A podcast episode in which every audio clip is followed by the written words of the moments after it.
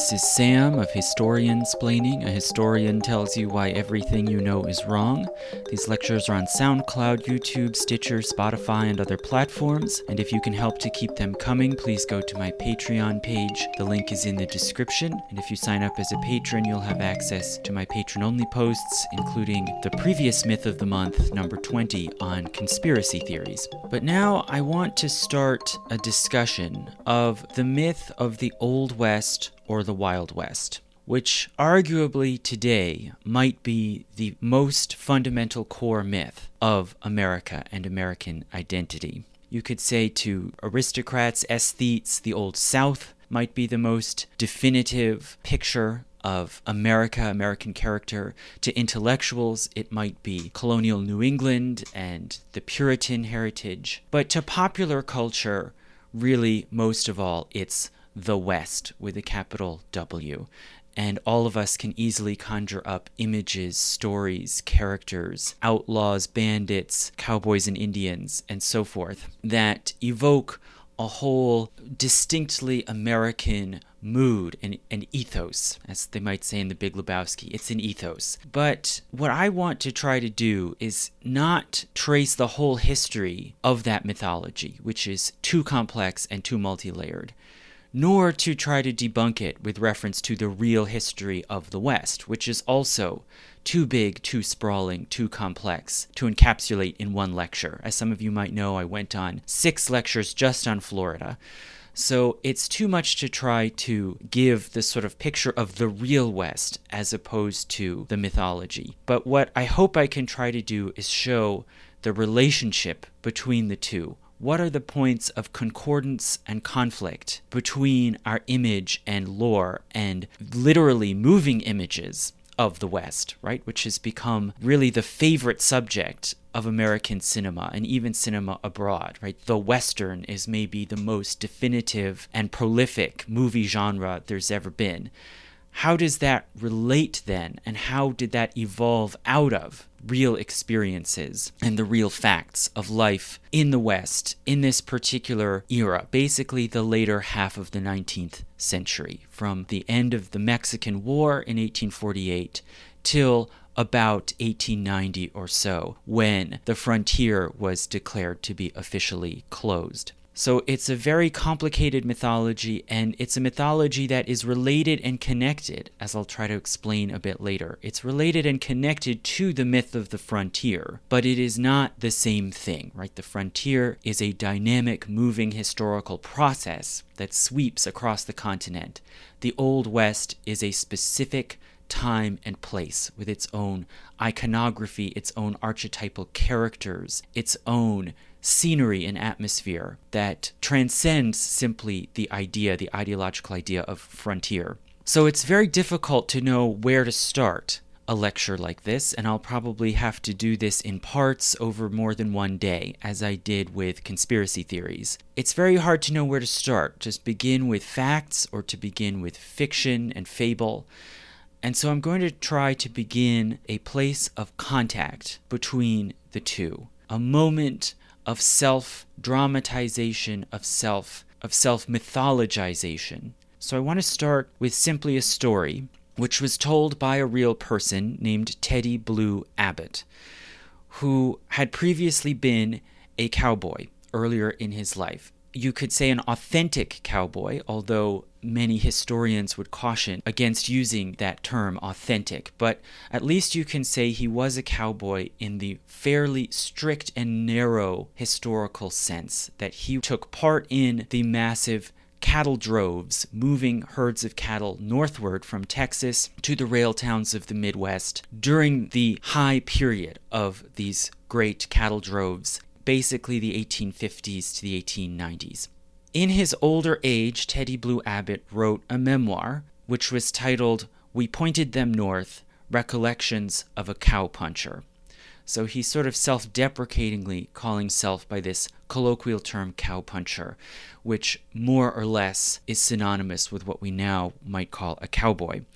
And he published this memoir in his old age in 1939 but he told many stories, remarkably detailed, vivid, and as far as we can tell, realistic stories about his life on the great cattle droves back in the 1870s.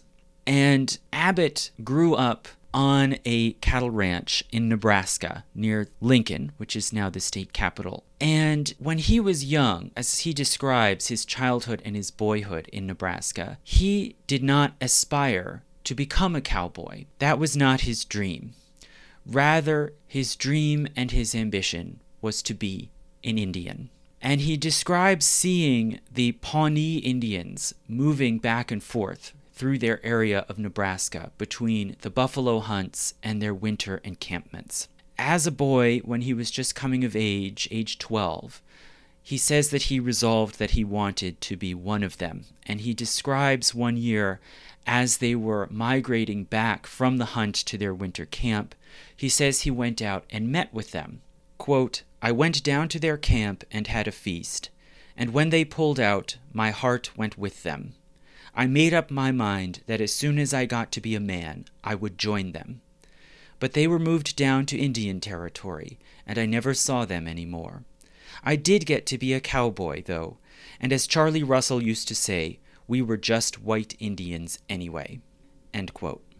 So, a passage like this was surely pretty shocking to the American reading public in 1939, and it might sound pretty shocking to us today as well, if for slightly different reasons. By 1939, the American state had thoroughly embraced the philosophy that the semi nomadic life of the Indians had to be stopped, and that their mere existence as semi nomadic peoples was a threat to the country and to civilization on some fundamental level. And Indians, increasingly in the world of the popular press, of Hollywood, and then of television, were painted as bloodthirsty savages, treacherous, unprincipled, dishonorable, who needed to, if not be wiped out, at least had to be forced into a so called civilized, settled way of life. And moreover, by the middle of the 20th century, it had become a sort of cliche, as a lot of us must know, to think of cowboys and Indians as implacably, essentially opposed enemies. Enemies in the fight over control of the American continent, with the cowboys representing the cutting edge of American civilization, of technology, prosperity, and the Indians representing a backwards and dangerous obstacle in the way of this American advance. But this is not at all the story that Teddy Blue Abbott tells. Not only does he say here that his first hope was to be an Indian, was to join in that way of life, he also says that being a cowboy was a sort of second best it was a kind of consolation prize insofar as the cowboys were like the Indians, insofar as they lived a sort of semi nomadic life on the cattle trails, a great deal like that of the Plains Indians buffalo hunting. So he, like many other cowboys, saw connections and parallels, and even felt a kind of affinity for the Indians. And he goes on to say a bit later in his book, We Pointed Them North, he says that cowboys and Indians, in his experience, often encamped together. So you may know on the great cattle droves, which I'll explain a bit more later, the herds and the cowpokes or drovers who moved them northward passed right through Indian territory, the zone that we today know as the state of Oklahoma. And in order to undertake these great ventures, they had to coexist peaceably with the Indians that they encountered. And as he says, they often encamped together, traded food, tools, horses, and other goods. They were truly economically interdependent. And he explains at one point, quote, the cowpunchers, as a rule, had some sympathy with the Indians. You would hear them say that their treatment by the government was a damn shame. End quote. Now, of course, Abbott is just one individual writing these recollections many decades later, maybe with the benefit of nostalgia. But nonetheless, it does seem, by and large, that these two groups of people did, in some way, coexist in a mutual relationship, if there was also at times a great deal of tension and maybe conflict. But if you listened to my lecture previously about Tulsa, which I posted about a year ago, the whole city of Tulsa really arose from this symbiotic relationship between the cattle herding industry and the core group of old landholders around northeastern Oklahoma, which were Indian tribes and their leaders.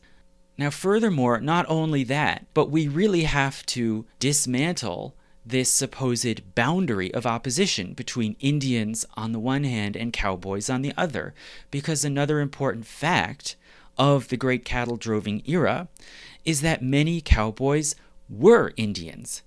This has always been true, and it continues to be true right up into the 21st century if we talk about ranch hands and cattle herders today in the modern West.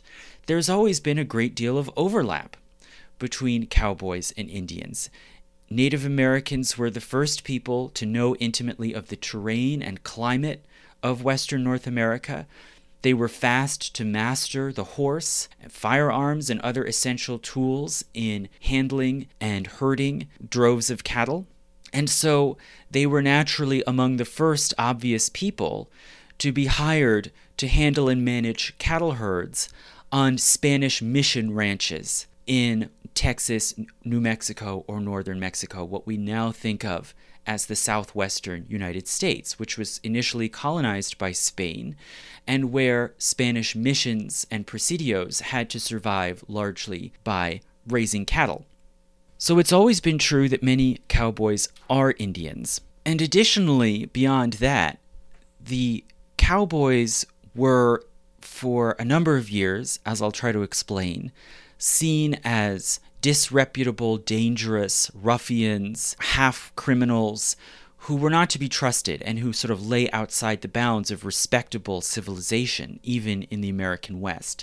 And it was only late in the great cattle droving period, really starting in the 1880s, that some people started to change that image and tried to promote the cowboy as an admirable figure, a figure of strength, fortitude, good character, who could be emulated by Americans. And this was a crucial step in the mythologization of the cowboy. And who really started this process and made the cowboy into a sort of heroic, larger than life national figure? More than anyone else, the person who did that was the original cowboy showman himself, William F. Cody, aka Buffalo Bill, who launched Buffalo Bill's Wild West show in 1883. This show, this Wild West show, in a way was the beginning of the West as spectacle and as a sort of mythic world for the entertainment and inspiration and titillation of audiences to the East and overseas all around the world. But something that might be surprising again about Buffalo Bill's Wild West show is that it included almost half of the performers were indigenous Americans. And in some sense, bringing them into the show was exotifying, right? It was making them into exotic objects of wonder and spectacle. But they were not treated as villains or savages. They were given dignified roles in the show. Cody himself presented them not as enemies to civilization, but as partners in the taming and civilizing of the West, who really taught the frontiersmen, like the cowboys, what they needed to know in order to bring order and prosperity to this wild and dangerous land of the West. And the real enemy in the Wild West show is not Indians, but the landscape, the landscape of wild animals, poisonous snakes, storms, tornadoes. And Cody, although he very much sympathized with the American state and wanted to see it expand and impose its sovereignty upon the wild landscape of the West, and hence he sympathized with General Custer, who was ambushed and killed at so called Custer's Last Stand at the Battle of Little Bighorn in 1876. Nonetheless, he balked at the excessive glorification of Custer as a, a, martyr killed at the hands of supposedly bloodthirsty savages. And he was quoted as saying, quote, The defeat of Custer was not a massacre. The Indians were being pursued by skilled fighters with orders to kill. For centuries, they had been hounded from the Atlantic to the Pacific and back again. They had their wives and little ones to protect, and they were fighting for their existence. End quote. So, even in the eyes of this first star cowboy, this first great impresario of the mythic West, Buffalo Bill Cody, the Indians were honorable people fighting an honorable fight. And as I said, in the Wild West show, he hired dozens of Indians. He had them act out mock battles and attacks, including battles against the U.S. cavalry, which in a sense puts them in a naturally hostile light to an American audience. But nonetheless, he treated the performers with a high standard of dignity. They received equal pay and treatment with white performers. And perhaps most shockingly of all, when we remember this fact today, in 1885, Sitting Bull, the political and diplomatic leader of the Lakota Sioux, who led the coalition that fought that Battle of Little Bighorn, this so called Custer's Last Stand, in 1885, Sitting Bull himself joined the Wild West show and traveled with it around the country and even overseas. Sitting Bull was given a lone act and featured as a major or arguably the major star of the show. In the process of this tour in 1885, Sitting Bull became close friends with the legendary sharpshooter Annie Oakley, who maybe I'll talk about more later.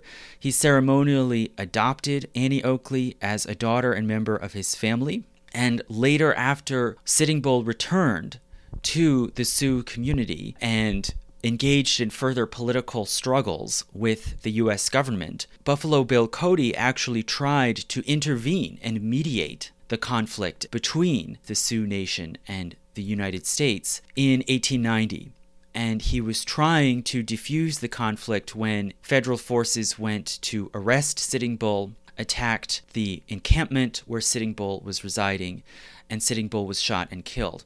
And at least according to some accounts, part of why he died in that battle was because he mounted and tried to ride a horse that had been given to him as a gift by Buffalo Bill Cody. And this horse was a show horse that was accustomed to dancing and performing tricks at the sound of gunfire. So when the attack began, the horse danced instead of engaging in battle maneuvers, and this is part of why Sitting Bull didn't make it out alive. Perhaps that story is a little too perfect to be true, but it certainly is true that Sitting Bull accepted one of these show horses as a prized gift from Buffalo Bill Cody. This story of the demise of Sitting Bull perhaps underscores the immense irony that I'm trying to point to here, which is that the actual experience of migration, economic development and exploitation, diplomacy, warfare in the West in the 19th century was far more strange and complicated than we have ever been taught to believe. And whether you celebrate the taming of the West, as was customary in American popular culture all through the 20th century, or if you condemn it as a great atrocity, either way, you probably accept this mythological assumption that the West was a place of implacably opposed forces, and that these two great archetypes, the cowboy and the Indian, represent incompatible elemental civilizational forces, one of which had inevitably to destroy or subdue the other. Right? That is this myth of cowboys and Indians is perhaps the core fable and image of the myth of the West, and hence, arguably, it might even be said to be the core myth of modern America as probably many of you have heard, there's a notion, whether it's true or not, there's a notion that American children traditionally play games of cowboys and Indians, uh, doing mock battles or chasing and hunting one another. And that idea was so ubiquitous by the mid 20th century that it even became a cliche for American pilots and soldiers and military officers in the Vietnam War to refer to the war itself as a great game of cowboys and Indians. this quest to extend American power and control over a foreign land, not only off to the west, but all the way across the Pacific in Asia, was somehow an extension of this unending struggle, this unending deadly game of cowboys versus Indians. Yet, if we talk to cowboys themselves, whether those who actually lived through the high droving period in the 19th century, or those later on who sort of styled themselves as archetypal cowboys with the accoutrements, the clothing, the music, the folklore, their actual view of Indians is very different. There's actually a sense of connection and affinity, even continuing up into the mid 20th century when the more common sort of mass media mythology was of Indians as savages and as, at the very best, in the best case, only as a tragic figure that inevitably had to be swept aside to make way for American civilization. And just as one last comment in this vein on cowboys versus Indians, I'll just point to a verse in the very famous familiar song, which has become sort of the unofficial anthem of the West, which is Home on the Range. So the history of Home on the Range is is extremely complicated. It's maybe something I'll get into another time when I make lectures about music. It would be a really wonderful subject. But just in brief, it seems that the original prototype of this song was in the form of a poem written by a physician who was originally from Indiana, but who then moved to Kansas in the early 1870s and made a homestead claim on a piece of land on the prairie or the open range, as it was often called. And this song is very rich and complex. It makes reference to the animals, a sort of identification with the, the freedom of the buffalo and the deer roaming on the range. Probably many of you have heard of it. It has this repeating chorus Home, home on the range where the deer and the antelope play, and there seldom is heard a discouraging word, and the skies are not cloudy all day. And then it has various verses describing the beauty, the beauty of the night sky, of the birds, and so on. And it's gone through many versions, and different elements have been added in and taken out through the decades as this song first traveled through the sort of folk oral network of the Cowboys and then emerged in print and then began to be recorded in the age of sound recording and radio in the 1910s and 20s and 30s. It, one verse which appears in some versions, I don't know exactly when and where it originated, it would probably take a lot of research, but I know it appears in Roy Rogers' version. So, the so called singing cowboy who had his own show, The Roy Rogers Show, with episodes about the adventures of this sort of noble, happy, singing cowboy, you know, fighting bad guys in the West. But in Roy Rogers' version, there's a verse The red man was pressed from this part of the West, and is unlikely to ever return to the banks of Red River, where seldom, if ever, his flickering campfires burn. This is a striking verse, maybe for obvious reasons. On the one hand, at first blush, it can sound like a condemnation of the Indians and a celebration of the fact that they had been vanquished and expelled from this mythic imaginary zone of the range on, on the Great Plains. It can be taken as triumphal, right? The whole song is celebrating the idyllic almost Eden like beauty of the range. So it's reasonable to suppose that this verse too is celebratory and triumphal, right? This is part of what is so beautiful and inspiring and peaceful about this life on the range is that the Indians have been eliminated. It also can, of course, sound that way because it starts off right at the beginning with this sort of crude epithet, the red man. But at the same time, one can also take it as mournful right? The, the whole song, although it's celebrating the range, it also has a wistful tone. And there is this sort of sad, mournful imagery of the flickering campfires along the riverbank going out, right, fading into darkness. For what it's worth, if one looks more specifically at the context, right, this was a time when battles between cowboys and Indians were absolutely routine in print and on screen. But when it comes to Roy Rogers, right, I don't know who composed or added in this verse, but it might have been Roy Rogers or someone on his writing team.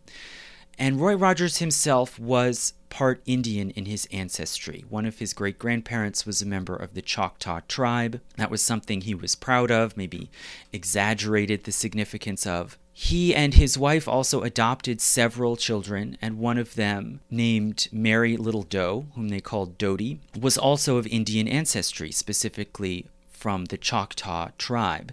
And it happened that at that time, Texas law required that any Indian born child could only be adopted by someone with Indian blood. And it happens that Roy Rogers could meet that legal requirement. And perhaps more significantly than that, if one looks at Roy Rogers' radio show and television show, he insisted that if any Indian appeared in his show, they had to be a friend to the main character. Indians could never be villains, and he would absolutely never allow his character to be seen fighting against Indians.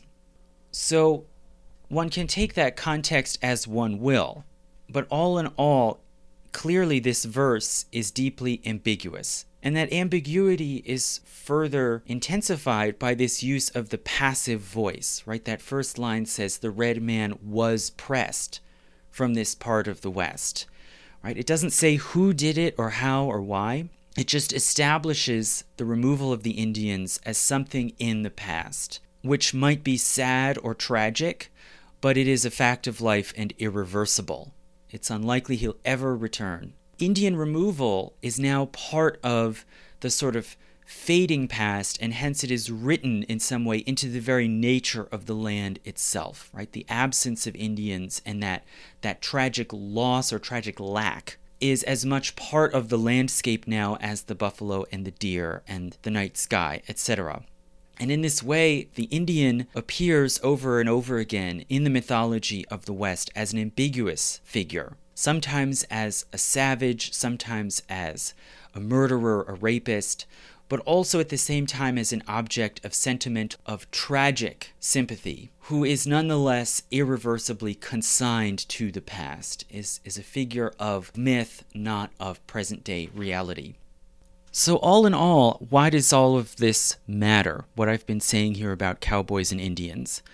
Well, Native Americans, of course, are the first actual known historical figures in the factual history of the West. And so inevitably they are drawn and woven and cast in different roles and different guises in our myth of the Old West or the Wild West. But it is, at le- in some forms, as a natural ally, even a sort of spiritual kin to the archetypal white American, which is the cowboy. Now, as we established earlier, in actual fact, cowboys did not fight Indians. Cowboys were civilians, not fighters. And neither, for that matter, did pioneers. We often are given this image of pioneer wagon trains going off into the far wilderness and then being ambushed by Indians and having to, in quotation marks, circle the wagons to protect themselves. Well, that did not, in fact, happen. When pioneer wagon trains circled the wagons, they did so simply in order to create an enclosure and to keep their livestock within that circle overnight. They did not go out into territory where there was any danger of Indian attack. They only ventured out after the U.S. had already clearly established sovereignty over a given zone and route through the West and there was no significant danger of combat with Indians. So, how did that happen? This question is still open, right? And as I said, that verse of Home on the Range uses the passive voice. The red man was pressed from this part of the West, and it leaves this gap, this ambiguity as does, for that matter, as does Teddy Blue Abbott, whom I quoted earlier, right? When he talks about the Pawnee people that he encountered in Nebraska, he just says that at some point they were moved down to what we now know as Oklahoma.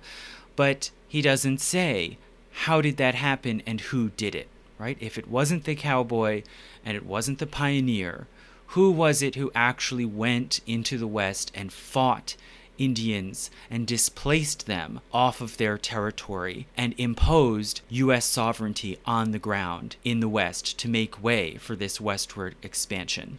Well, the answer to that is pretty simple it was the cavalry.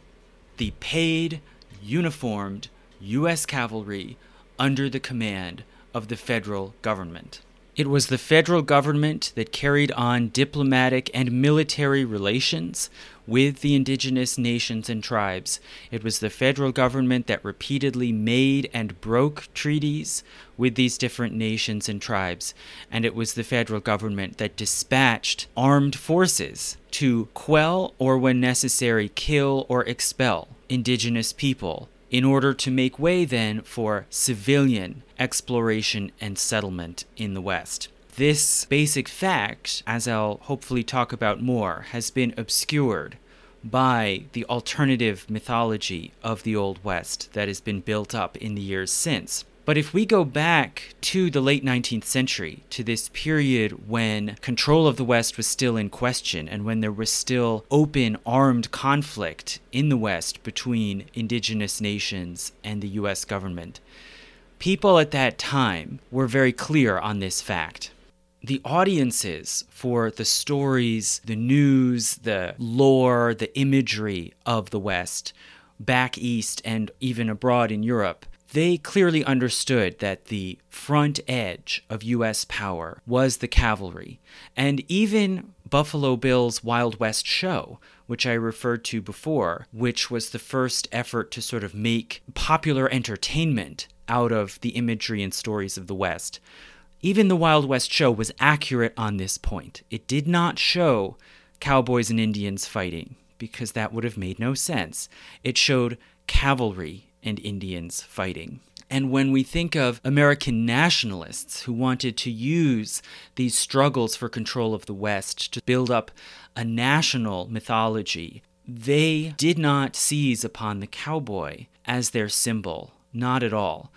Rather, the archetypal hero of the Western frontier upon whom they seized was General Custer.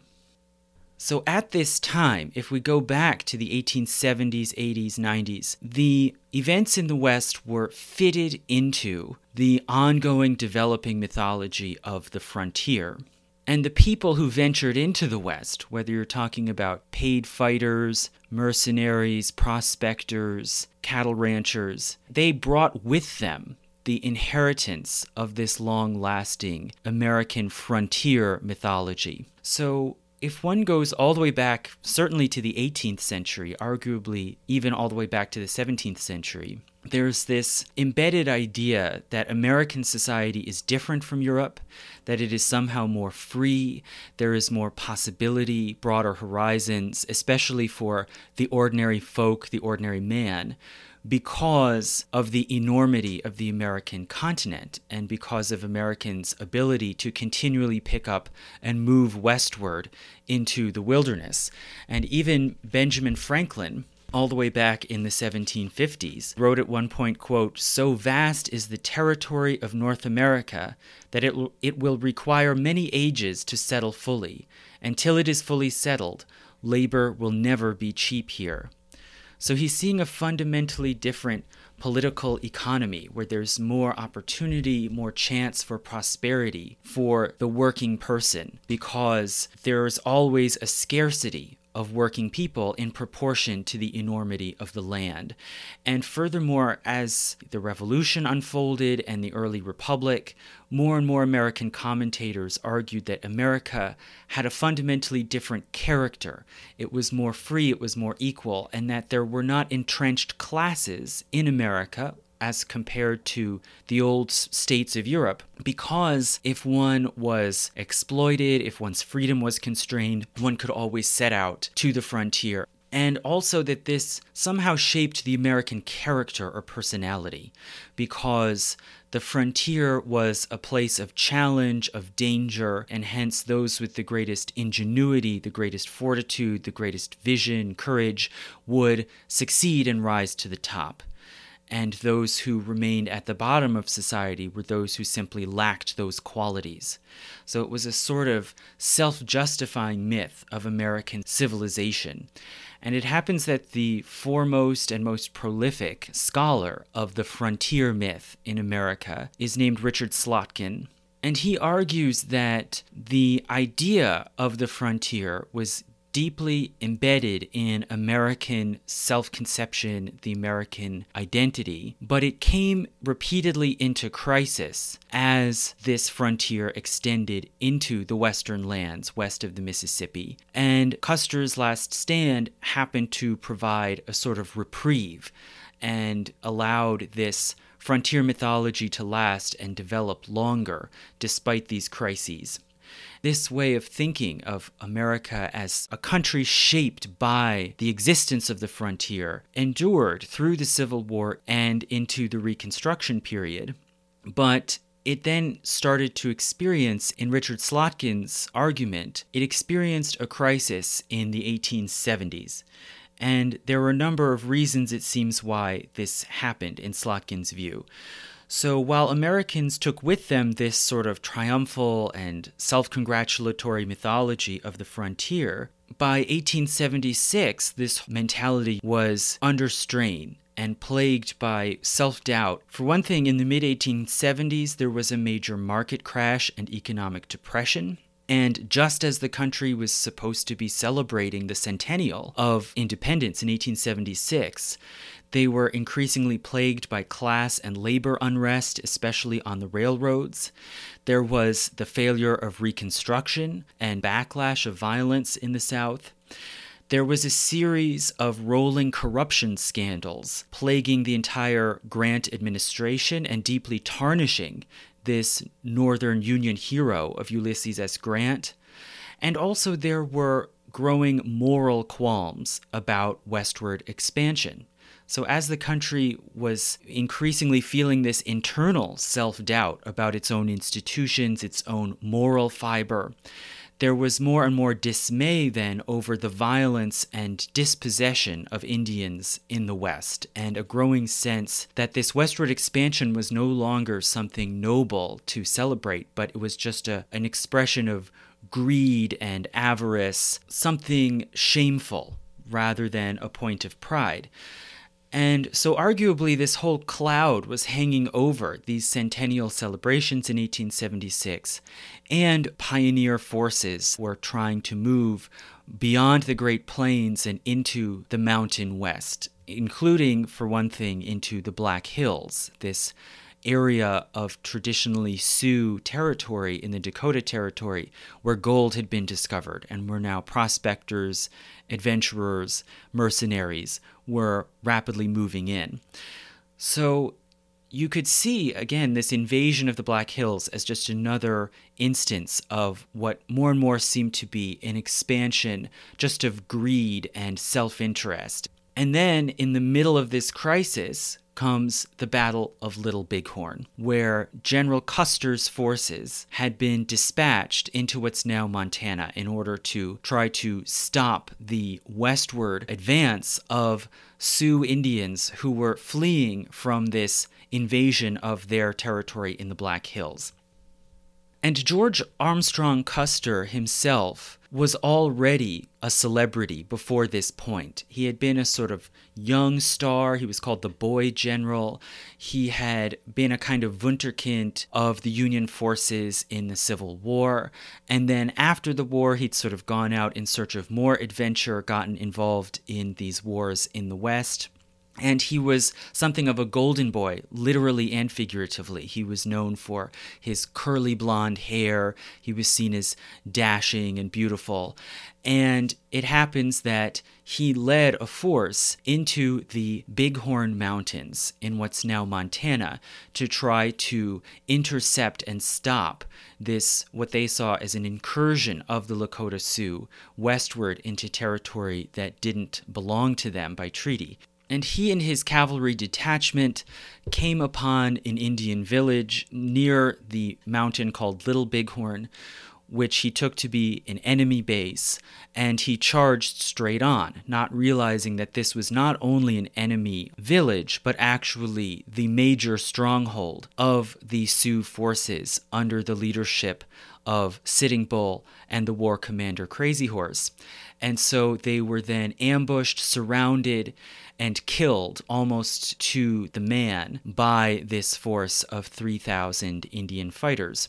When news of this complete destruction of Custer's forces got back to the east, it created waves of enormous public shock and outrage. There was immediate controversy in the papers, on the streets, over whether the Americans ought to simply pull out of this territory and cut their losses, or should double down and send more forces to totally destroy this enemy nation.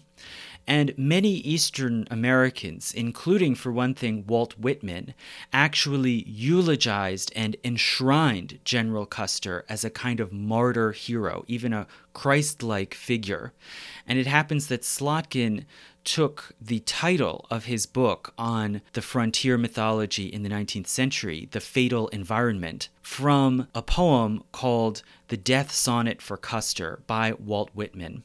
So Whitman in this sonnet describes receiving the news of this disaster and he writes quote the battle bulletin the Indian ambuscade the craft the fatal environment the cavalry companies fighting to the last in sternest heroism so, you know, we often think of Whitman as this kind of countercultural iconoclast, but really later in his life, he became a pretty straightforward American patriotic nationalist and he celebrates the tragic heroism of these cavalrymen and he casts aspersions on the Indians as crafty, as cunning. And this phrase, the fatal environment, it means on one level the surrounding, right? The maneuver by which the Indian fighters on horseback surrounded Custer's detachment and were able to destroy them.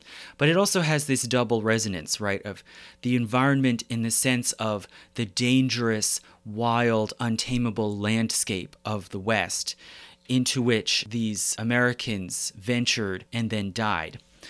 And the great significance of Custer's last stand, as it came to be called, is that Americans at the time seized upon it as the central mythic moment that redefined this westward expansion and redefined it not as simply a greedy land grab or gold grab, redefined it instead as a heroic and self sacrificing venture into the wilderness. And the central sacrificial hero was Custer himself. This seems very much to be the way Americans tended to think about the West in a way that was, in some ways, realistic because it, it was frank about the violence, the direct warfare, the confrontation between mounted warriors of different nations but also very self serving, right, and self congratulatory. This is the way people in the late 19th century understood the Western frontier. But that began to change starting fairly soon afterwards, starting in the 1880s. And then increasingly by 1900, the mythological image of the West and of the Western frontier changed a new mythology, a mythology of the Old West, of a nostalgic West, a West of honor, adventure, freedom, and a West in which the central character was not a military commander at all, but rather was a humble, hardy, independent working man, the cowboy, instead became the central hero such that General George Custer more or less dropped out of popular consciousness, and instead the sort of middlebrow American public instead thought of the West as the land of the cowboy. So it's not too difficult to guess why the mythology of the West shifted in this time. The ideological needs that the Western frontier could serve changed.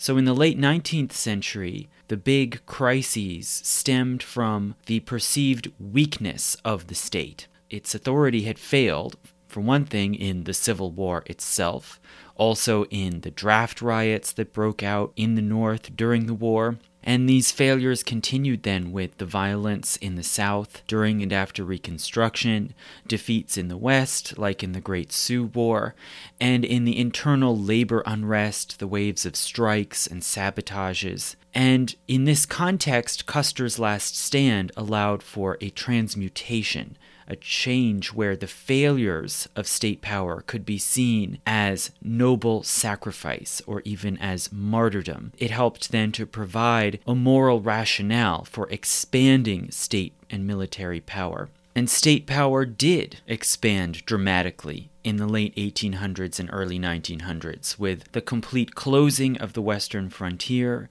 the U.S. intervention abroad in the Spanish American War, the expansion then overseas to new colonies, especially the Philippines, where the United States forcibly suppressed an independence rebellion, and then culminating with World War I and with the creation of new federal and state bureaucracies to enforce all kinds of new laws such as prohibition. So, from that point onward, in the 20th century, the growing national fear was not of a weak, powerless state, but more the opposite fear of a weak and powerless individual, weak as against both the state and big business, or monopoly trusts, as they were called at the time. And there was anxiety about the general anonymity and anomie of modern city life, in which the individual man was seen to have little control or independence. And the whole progressive movement was driven in large part by a quest to recover the autonomous individual as against large institutions and to revive what was seen as sort of the prototypical self supporting independent American. And progressives such as Teddy Roosevelt, most obviously, embraced the West, the imagery, the lore, the landscape of the West, as a place for the lone striver to set out and battle against the elements. And this is partly what he believed he had done as a young man in the West in the Dakota Territory. And he was known to flaunt his sort of adventurous wilderness pastimes like big game hunting he, as president, spearheaded the creation of national parks in order to protect and preserve this sort of wild landscape, and he saw the West as an arena for cultivating masculinity, right? A place where people could go, young men could go and rough it in the terms of the time, sort of return to nature and discover their own strength, their own ruggedness to counter the softness and dependency of Eastern life as it was seen. You know, and in this way, Teddy Roosevelt was very much in line with other Harvard men, right? He was a Harvard man, and there were a lot of blue blood, Ivy League educated elite men who felt that their boys were getting too soft, and that's part of why they promoted things like college football to toughen them up. But the ultimate arena for this sort of masculine revival was the West. And so in the 1900s, and even more so after about 1920, the new audiences, both elite and popular, wanted to see the West as an arena for strong, independent men who stand apart from state, corporate, or institutional power, who are sort of self reliant free agents. And the cowboy, of course, filled this role which is ironic, we should note, because in fact, cowboys were very much dependent. They were wage earning workers. They were dependent upon their employers and upon the cattle industry and the larger economic forces that drove the cattle industry, of which they themselves were a creature. And moreover, in the cattle droves, they moved through the West in packs, very tightly knit teams that usually had rigid discipline and routines, almost militaristic in a way. But that's not how they came to be perceived. They came more and more to be romanticized as rough, tough, even heroic loners living by their own rules. So the cowboy became the central character of the new Western myth, the, the Wild West myth, a mythology that Americans themselves supposedly were changed by the frontier. Right? So no longer was it taught that Americans were the bearers of civilization and industry and Christianity, which they brought into the wild and imposed upon the wild. But now it was understood that the, the frontier and the wilderness had changed Americans in turn, and that those changes, new sort of discovery of one's half wild nature, needed to be brought back to the East and to the cities. And that Americans were distinct not only in being more free or more equal than Europeans, but also in having, in a sense, gone feral, like the maverick right? The word for the unbranded, free roaming animal on the range, right? It's t- still today a point of pride for an American to claim to be a maverick. So, in this sense, Americans had rewilded themselves and they could not or should not be tamed back. This, you could say, is the new mythology that the cowboy personifies. So if we say, okay, that's the change in thinking that happened, how did this happen? Who were the cowboys really? How did actual real life cattle drovers on the prairie and on the western plateaus evolve into this mythic cowboy? So, for that, I'm going to step back and give a little outline of the actual history of the cattle industry as it was experienced by the drovers. So one has to begin with a bit more about the geography, of course, which I have not talked about. Probably most of you know there is a large eastern woodland covering much of eastern North America, with a small mountain chain, the Appalachians, running through it. Then in the middle of the continent, there's a massive basin drained by the Mississippi River system. And as one moves through this flat basin, the climate from east to west becomes gradually more dry so that forests give way more and more to grasslands. And so the areas west of the Mississippi, traditionally called the prairies, are actually very climatically complex. There is, of course, colder and deeper winters to the north, milder winters, hotter weather to the south, but also the climate is wet enough for large scale agriculture, more to the east, closer to the Mississippi. As one goes further west and the elevation becomes higher and one approaches the Rocky Mountains, it becomes gradually too dry and unsuitable for agriculture. So crops like cotton in Texas or maize and wheat in Kansas and Nebraska, they eventually cannot be grown productively if one gets far enough to the west and it is only possible at some point to exploit this land through animal husbandry. And this was a fact that Anglo Americans had to discover as they migrated and colonized west, beginning firstly with Texas. So Anglo Americans started to move into Texas in the 1820s and 30s, into this land that was a territory of Mexico. And their goal was to expand cotton cultivation to bring slaves and cottonseed westward onto this large prairie to grow this cash crop. But eventually they reached this boundary where cotton cultivation couldn't extend any further, and instead they had to adopt the raising of cattle. And to do so, they hired poor men, working men of all different races and colors, as ranch hands and cattle herders. And they basically had to learn the arts of cattle ranching from local Mexican people who had been doing it for centuries by this point, using cattle descended from those brought over by the Spanish colonizers hundreds of years before.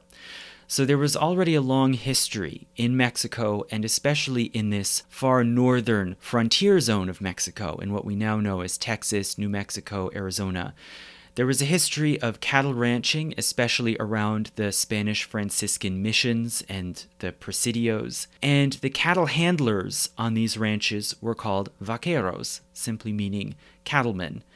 And so these new cattle herders who were migrating in from the United States into Texas had to take on the practices, the tools, the accoutrements, and to a great degree the language of these vaqueros almost all of the definitive marks, the symbolic tools, the symbolic clothing that we associate with the cowboy were adopted with small adaptations right from these Mexican vaqueros.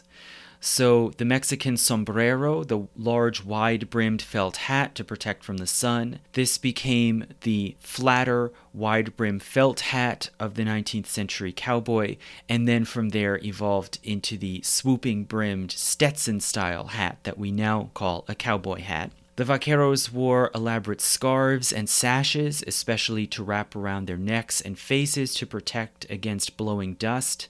These became the bandanas of the cowboy. They wore hide or leather chaparejos, these large uh, leather coverings over their trousers to protect against brush and thorns, and this was simply then shortened from chaparejos to chaps. They tied espuelas, sharp spikes, onto their ankles or their boots which then became spurs, and they carried rawhide ropes called las reatas and los lazos in order to rope and control cattle, and these became lariats and lassos. And almost all the other common cliche terms that we think of in relation to cowboys and cattle herding, like stampede, rodeo, desperado, Bronco, which originally meant rough or crude in Spanish and then became a word for an untamed wild horse in English. All of these were adopted more or less directly from Spanish and from the language of the vaqueros. And as for these cattle herders themselves, in the early stages in the 1830s and 40s, they did not call themselves cowboys or anything like that. They simply called themselves vaqueros from the Spanish or sometimes it was then anglicized into buckaroo. This sort of industry then was already growing and in place with a very mixed workforce, right, of men of all ethnicities, all colors, creating this sort of shared set of customs and terms for managing and herding cattle herds. When then the Mexican War broke out and the United States seized a large section of northern Mexico and annexed it into U.S. territory, thus opening up easier movement and expansion westward, both into Texas and beyond Texas into the southwest. And this meant, of course, more migration and more attempts to colonize and exploit drier, scrubbier lands, in which then cattle even more were crucial as the economic base for expansion. The main breed that allowed this cattle boom was what we call the Texas Longhorn, which is a type of relatively small, narrow bodied, and very hardy cattle who were able to live on rough, harsh terrain with limited food and water, who could survive droughts, and who also had large horns, allowing them to fight various dangerous predators like coyotes and wolves. So, with the combination of the Texas Longhorn breed and these highly skilled, folk trained vaqueros or buckaroos, the cattle population multiplied and expanded, mainly within Texas, but also somewhat further to the west as well. The question then, of course, was who was the market and how would these cattle be delivered to buyers. And so in the 1850s, in the aftermath of the Mexican War, some ranchers began to hire teams of these buckaroos to undertake large droves to move thousands of cattle at a time to market towns on the Mississippi, such as New Orleans and St. Louis. And this could make some profit, but it was very, very difficult, right? There are multiple rivers, forested, swampy terrain. It was a real long, difficult undertaking. So these large droves remained fairly limited and not that frequent until the dramatic disruption of the Civil War, which actually ended up massively spurring on this cattle boom. So, for one thing, the Civil War drew a lot of money and men to the war front in the form of, of taxes, of forced contributions, of conscription. So money and labor were taken away, including from Texas, and drawn to the war front to the east. And one effect of this was that it halted the advance of the cotton plantation economy. And a lot of the far western fringe of cotton plantations were simply left abandoned. Also, so were a lot of the cattle ranches. And this meant that now these herds of cattle, for months or years at a time, were simply left to roam free and set out onto the unobstructed western prairie, where they could then graze and multiply at will. So by the end of the war in 1865, there are massive free moving, free roaming, basically feral cattle herds all over Texas and even further west. So, after the war ended in 1866, now A lot of those men who have survived the war are returning back to civilian life. Many ex Confederate soldiers are now unemployed, looking for work. A lot of them migrated west. Also, there were millions of ex slaves and some freedmen from the Southeast also migrated west to try to get work to rustle cattle, to try to gather up, round up, brand cattle in order to mark who owns them or at least claims them. In some cases, castrate them to make oxen and to just somehow move them to market. And at the same time, these large routes to the north and the northwest have been reopened. It's now safer to travel through Indian Territory, Kansas, Arkansas, Missouri. The railroads are being reopened and rapidly expanded. So now there are large, busy railroads going east west through Kansas. And so the natural strategy now for ranchers and cattle herders to make money is to round up as many of these cattle as possible off of the prairies and move them in massive northward droves.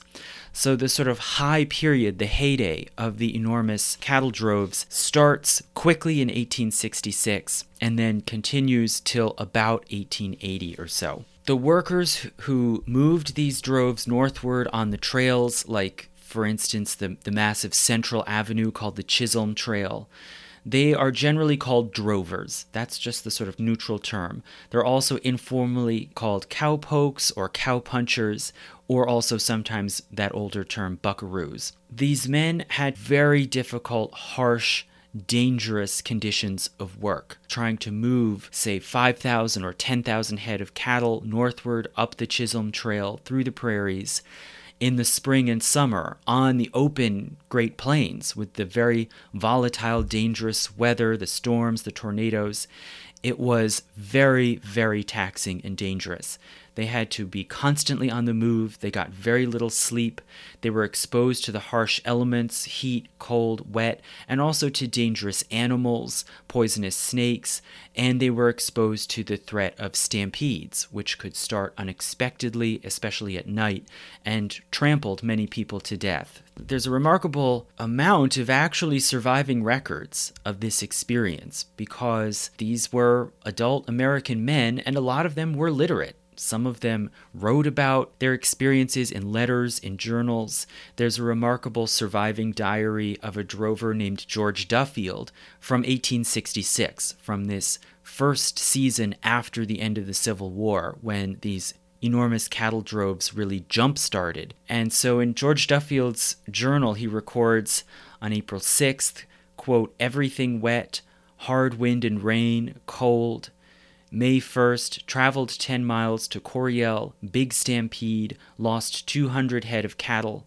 May 2nd, spent the day hunting and found only 25 head. These are dark days for me. And May 13th, big thunderstorm last night, stampede, lost 100, hunted all day, found 50, all are tired, everything discouraging. So, this is the sort of travails that these cowboys would have to go through moving these herds mile by mile, hoping to get as many of them as possible to that end point, which is the railhead town, usually in Kansas. Abilene and Wichita were major endpoints of these northward trails. Some also would go further east into Kansas City or Sedalia in Missouri, and some also went further to the northwest through Colorado all the way to Cheyenne, Wyoming, in order to ship the cattle to California and the Pacific. So it was a real grueling journey but if one was lucky, one could at least make a living and have some adventure, make some friends. And there was, as I'll talk about later, there was a certain degree of romance that developed around this experience of the cattle drove and life on the trails. But it didn't last for very long, and the beginning of the end started in 1873 when an engineer in the East patented the design of barbed wire, which could be put up fairly quickly and cheaply. It was light, but because of its sharp points, which could tear into flesh, it would effectively deter or even kill cattle who tried to push through it. So, this provided a new way of controlling these free roaming cattle who had been just wandering around on the prairie. And so, fairly quickly over the course of the 1880s, first farmers began to fence in their croplands. So, where previously, if you wanted to grow crops out on the western prairie where there were these free roaming herds, you had to somehow put up a high wall or a high strong rail fence to keep the animals out of your fields. Well, now with barbed wire, you could string this fence all the way around a massive enclosure of thousands of acres, and the cattle would have to go around it, and so would the cattle herders. And so this began to disrupt the open range and sometimes to block off what had been these open cattle trails going north from Texas to Kansas. Following on the heels of this, in a sort of arms race, then ranchers also began to use the barbed wire, which then, for one thing, reduced the need for so many cowboys to rustle and manage the herd. And so, with this new disruption, it forced some ranchers to look for more distant, more remote, higher elevation lands where the cattle could still roam and graze freely. And if they were using barbed wire, it also made it easier to manage those herds when they did go farther out to the west. And so there was a rapid movement of the cattle economy northwestward into the upper ranges in Colorado, Wyoming, and especially Montana, which had harder, more rugged terrain and colder, often brutal winters. So, all of these things made the work of the cowboys or drovers more difficult and more limited. It reduced the demand for these cowboys and many of them, when they didn't have work on the trails, they instead had to migrate into towns or even back east to look for jobs. And those who stayed and continued to work in the cattle industry had a more localized and sedentary life, and they had to deal with difficult conditions like the very harsh winters. So, in this way, the, the era of the great cattle droves declined very quickly in the 1880s. In 1890, the Census Bureau for the first time reported that the frontier was officially closed. There was no more open, unsettled land left, and this caused a certain degree of sort of national soul searching, including in the West itself, where there was a growing sense that the cowboy way of life was over or it was rapidly fading out, and there was a sense of sort of loss and nostalgia around it. Not long after that, you could say the final nail in the coffin came in 1901 with the discovery of oil in Texas and in Indian country, in the, the territory we now call Oklahoma.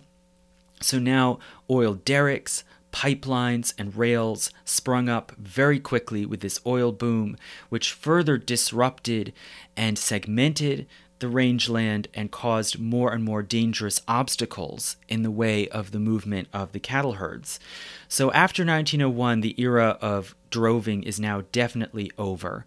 And to a great degree, even the big cattle ranches in Texas and in Montana and other places were broken up, and the land more and more was fragmented to make way for oil drilling and and vestiges of the cowboy life did carry on in certain places, in certain areas of ranch land in the far western uplands, and also in the rodeo circuit, this sort of outgrowth of the life of the cowboys, which I'll talk about later. Okay, so if that basically tells you more or less who were these original prototypical cowboys, who worked in this industry. And the journalist and writer Russell Martin, who wrote an absolutely wonderful book called Cowboy The Enduring Myth of the Wild West, he estimates that cumulatively, altogether, in the whole era of cattle droving from the 1850s through the 1880s, a cumulative total of about 40,000 men worked on these cattle trails, moving these herds. So we're talking about a really limited population that nonetheless captured people's imagination in this completely outsized way. Much like, you know, scholars have written thousands upon thousands of books about the fairly small number of Puritan colonists in early New England. Likewise, the cowboy has sort of exploded, engendered this enormous fascination and this constant reproduction of stories, images, songs, movies how were they seen at the time? How did this happen that they took on this mythic stature? Well, early on in the height of the cattle droving period in about the 1870s, these cattle punchers, as they were called, were very much looked down upon. They were seen as working men, poor, low status, uncouth, crude. They were looked down upon for being socially rootless and unconnected, for being racially mixed. There were cowboys, as I said, of all colors white, black, indigenous. Even the most sympathetic viewers who wrote about these cattlemen from the point of view of the towns and cities. Even the most sympathetic ones tended to look down upon them as naive and easy marks, and a great example of this is in the Wichita Eagle, which published an editorial in 1874 talking about the seasonal influx of these cattle drovers into Wichita and it says, quote, "The cattle season has not yet fully set in, but there is a rush of gamblers and harlots who are lying in wait for the game which will soon begin to come up from the south. The purlieus of crime are not more than in many eastern cities of boasted refinement and good order. But woe to the greeny who falls into the hands of the dwellers therein, especially if he carries money." So, this is a really fascinating passage because it casts these men as, as naive, as easy targets for swindlers, gamblers, harlots, meaning prostitutes. And it casts them, moreover, as animal like. They are the game, they are the animals who are going to be hunted by these predators lying in wait. And that seems to have more and more suffused people's sense of the cowboy, whether they saw them sympathetically or scornfully, they saw them as somehow animal like, as taking on the qualities of the animals that they herded and fought. And it was at this same time, or a little later, in about the late 1870s, that these drovers started to be called cowboys. That was not a term that they had applied to themselves previously, and it was not normally used for them. As I said, they were called buckaroos or cowpokes. They started to be called cowboys, and at this early point in the 1870s, this was not complimentary. It was a derogatory term. For one thing, it's very condescending to call an adult man a boy. And moreover, cowboy seems to imply that they are animalistic. They've somehow become cows themselves. And this phrase cowboy, it was used for many years previously in Irish English, specifically to mean raiders and thieves right? A cowboy is an unsavory criminal character. And it was common, again, for many commentators to present them not just as naive, like in that passage from the Wichita Eagle, but even as ruffians and hoodlums, a danger to society. And another Kansas newspaper a few years later in 1882 printed, quote, When he feels well, and he always does when full of what he calls Kansas sheep dip, the average cowboy is a bad man to handle. Armed to the teeth, well mounted, and full of their favorite beverage, the cowboys will dash through the principal streets of a town yelling like Comanches. This they call cleaning out a town. So here you see the cowboy turning into a bandit and moreover being likened specifically to the Indians, right? They yell like Comanches.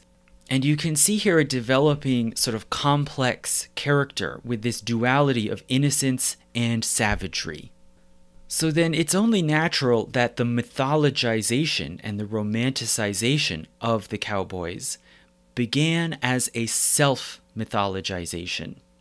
Right? So I'm, I'm going to try to describe here how the cowboy became a mythic figure, a national mythic figure. And it starts firstly with self mythologization then endorsement and canonization from the intellectual and literary set in the East, and then finally ritualization in the rodeo. So, to begin with, self mythologization, the veneration of the cowboy as this romantic figure really began in their own folklore and song.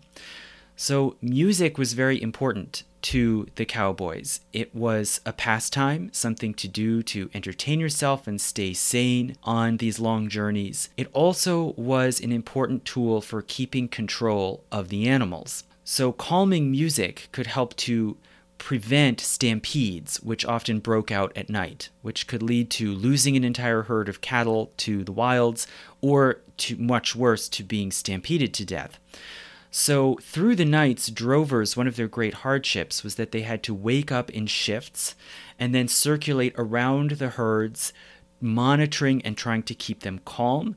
And it became a standard custom to sing or play a musical instrument in order to calm the herd and also in order to signal that you were still alive and on your horse to the other horsemen so that if, if you ended up being attacked or, or bit by a rattlesnake the others in your company would know.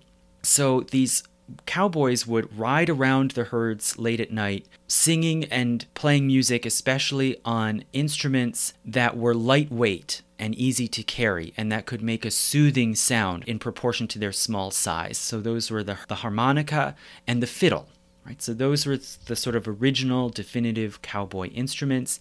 It was only much later that the fiddle at least was swapped out for the guitar, which happens to be better suited for, for self-accompaniment while singing, but it was too cumbersome to carry on horseback. So this custom of singing through the night to calm the animals and to soothe also oneself this, I think, is the origin then of the dreamy, wistful style of cowboy song, right, which you still hear. And a lot of these cowboys, they picked up familiar English or Irish folk songs of various sorts, Spanish, but they also wrote sentimental songs of their own, sometimes lamenting their harsh work, their itinerant lifestyle, the solitude that it created, and casting themselves as sort of long suffering heroes or adventurers. And just for one little example, a very early camp song called The Kansas Line includes the verse, quote, The cowboy's life is a dreadful life. He's driven through heat and cold. It's almost froze with the water on my clothes, a riding through heat and cold. And you can see here the fact that their work was hard and dangerous and fairly low paid it could be compensated for by taking on a sort of nobility, a sense of oneself as strong and heroic. And more and more, the sort of symbols and accoutrements of the cowboy the saddle, the lasso, the spurs they were given this aura of great meaning that the, the cowboy who mastered this art of cattle herding was a romantic figure. And it seems that a lot of them, in this effort to take pride in their hard and harrowing work, their self reliance, they sought meaning in literature and romance. So, again, a lot of these men were literate. They took literature with them to read to themselves or out loud to others, especially at night. Walter Scott reportedly was a great favorite, and some of these cowboys began to see themselves as carrying on a kind of new code of chivalry they could present themselves as men of courtesy and honor and loyalty. And there's a wonderful passage again in Teddy Blue Abbott's book, uh, We Pointed Them North, where he talks about the cowboys' relationships with women and how they went through this almost kind of mimicry of chivalry he says they were very much afraid of respectable ladies, women like school teachers or missionaries. They were afraid that they wouldn't know how to act, they were too crude and uncouth, they would never meet these ladies' standards. He says they were afraid they would do something wrong, like mentioning a leg. But they did resolve in this sort of quaint way. They just they resolved to act gallantly towards the women that they did encounter and have dealings with, which was mainly prostitutes. Even though, according to the Victorian morals of the time, those were not at all respectable ladies, nonetheless they took on a sort of code of chivalry towards these women, and many of them took on temporary attachments while they were in a town for a week or a month or a season. They would engage in mock so called marriages with these prostitutes, and sometimes on occasion those could lead to real marriages if they fell in love with a prostitute, the respectable thing to do was marry her. And the drovers developed a code that insisted on honorable treatment of the prostitutes, even if it was purely business dealings. And Teddy Blue Abbott relates this remarkable instance, I think, where he describes a, a droving band that left a, a stopover, a cattle town. And as they were moving on, they learned that one of their members had engaged a prostitute and then stiffed her on the bill, had not paid his debt. And the cowboys considered that dishonorable. They expelled him from the band and then pooled their own money, went back into town, and paid the debt. So they're trying to act out this new sort of code of honor. And you can imagine this kind of self romanticization took on then a further layer of sort of tragic nostalgia as the range was closed and as the cowboy era and the cowboy way of life began to fade. And many cowboy songs lament the coming of barbed wire, which they present as this evil force, this, this sort of devil's instrument, which is turning what had been an Eden into a hell. And there's one song with a verse that says, quote, they say that heaven is a free range land. Goodbye, goodbye, oh fare you well. It's barbed wire fence for the devil's hat band, and barbed wire blankets in hell. And then, following in the same vein, in the same tradition, a former drover named Badger Clark wrote a poem in 1919 reflecting on this loss of the open range. And he writes, quote, The trails a lane, the trails a lane, dead is the branding fire. The prairies wild are tame and mild, all close corralled with wire and this sort of nostalgia and this you know retrospective romanticization of the cowboy life in the open range then continues right into 20th century Western literature. For example, Larry McMurtry in 1968, in his book In a Narrow Grave, he describes this wistful nostalgia and sorrow for the age of the big cattle droves, which sort of hangs over his experience of Texas. And from his point of view, it's not simply about barbed wire. He sees it as the cattle era being destroyed by the oil industry. And in a passage in, in A Narrow Grave, he writes, quote, in their youth, my uncles sat on the barn and watched the last trail herds moving north. I sat on the self-same barn and saw only a few oil field pickups and a couple dairy trucks go by. End quote. So, in sum, all of the early groundwork for the mythologization of the cowboys began with their own actions and words, their own construction of this mythic cowboy life. And this process ultimately culminated then with Buffalo Bill Cody and his Wild West show. So, Cody himself thought of himself as a frontiersman, a man who had been elevated by the West. And in his early life, he worked on wagon trains and cattle drives. He rode as a messenger for the short lived Pony Express. And he worked as a messenger and scout for the U.S. Cavalry, which was a big employer. Later on, he was able to obtain a tract of grazing land in Nebraska and become a rancher. But he saw the West as something more extraordinary, more meaningful than just a field of opportunity to make money. He saw it as something more exciting, more romantic. And he stepped into the role of really the first cowboy showman to make the West into a spectacle for the world. And he launched his Wild West show in 1883, just as the rangeland was increasingly being enclosed with barbed wire. And he clearly was thinking of this new industry of sensational showmanship and mass publicity that was pioneered by the great Victorian impresarios like P.T. Barnum. So, in his show, Cody presented himself as a frontiersman, an adventurer, and a civilizer of the Wild West. And in old age, he's quoted as saying, quote, All my early days, I stood between savagery and civilization. So he's a man on the edge, you could say a sort of a guardian of the forefront of civilization, standing against the chaos of animals, of wild nature, the wilderness, and also of banditry. So his show aimed to dramatize the civilizing process itself, which was happening in the West every day, before a live audience. And the show celebrated the extraordinary talents and skills of those who ventured out to tame the West in quotation marks, which is metaphorically then enacted by the roping and the riding and the corralling of wild and feral animals. So Cody brought in the most talented and virtuosic figures to represent various different skills horsemanship, including traditional horsemanship as well as jumping and tricks, horse dancing, the roping and rounding up of wild bulls, and perhaps most successfully, sharpshooting. So, the big breakout star of his show was the young, virtuosic sharpshooter Annie Oakley, who was able to perform really unmatched feats. She was able to stand across the full width of an arena, 30 or more paces, shoot at her husband across the arena, and knock the lighter out of his hand and the cigarette right out of his lips.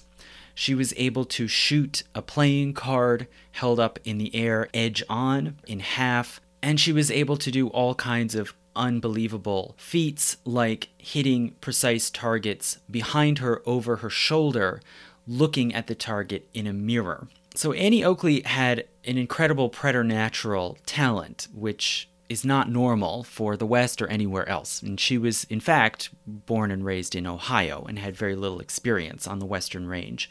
But she came to exemplify something about the West that it was an arena where the most extraordinary talents came into play and where people, in a sense, became superhuman. And the show also put forward particular characters to represent archetypes of certain kinds of people in the West. For one thing, Cody put forward the so called King of the Cowboys, who was a man named Levi Buck Taylor. They presented the cowboy not as a ruffian and not as a simple rustic working man, but as a frontiersman, right? Not rough or vulgar, but noble, self disciplined, self governing, both civilized and civilizing. Right? So this is where the cowboy became the frontier hero. He then shortly after also put forward the archetypal lawman in the person of Wild Bill Hickok, who was basically uh, an adventurer who had sometimes been a U.S. Marshal, sometimes acted as some sort of sheriff's deputy in various jurisdictions, but who also dabbled in crime himself. He, he jumped back and forth on both sides of the law. And Wild Bill Hickok did not love performing, right? He wanted to be out there on his real adventures, and so he left the show after only one year but he left a powerful impression of the lawman as the man who is just wild and erratic enough himself to take on the lawless West. Right? So, just as the cowboy himself is sort of animalistic in a way that allows him to confront and tame the animals, Likewise, the lawman, in a sense, is a bit of a bandit, a bit of a wild man himself, which allows him to face the chaos of the West. So the whole show, in a sense, you could say, has a dual paradoxical meaning. The show celebrated the civilizers like sheriffs, cowboys, buffalo hunters, who went out and brought order to the wilderness, but at the same time, it celebrated the very wildness that those people were trying to subdue. Right? They honor the buffalo by hunting and killing it, they honor the wild horse by roping it. And in this way, it was very similar, I think, to an American naming custom that observers have sometimes pointed out, where Americans, as we colonize the landscape, we celebrate what we obliterate. We might set up a town, call it Silver Spring, after a spring that we just paved over. We might create uh, a neighborhood subdivi- subdivision called Hemlock Grove after chopping down the Hemlock Grove, right? And there seems to be this sort of embedded belief that as we go out and control and tame and build upon the, the landscape, we will take on somehow the qualities and powers of what we destroy right? And that got woven very much into this mythology of the Wild West through this Wild West show. And the show was a huge sensation. They toured all around the East and also abroad to Great Britain and the European continent. They created much of the world's image of the West and they spawned a hundred imitators. All kinds of other half baked shows trying to mimic and provide the same sort of spectacles.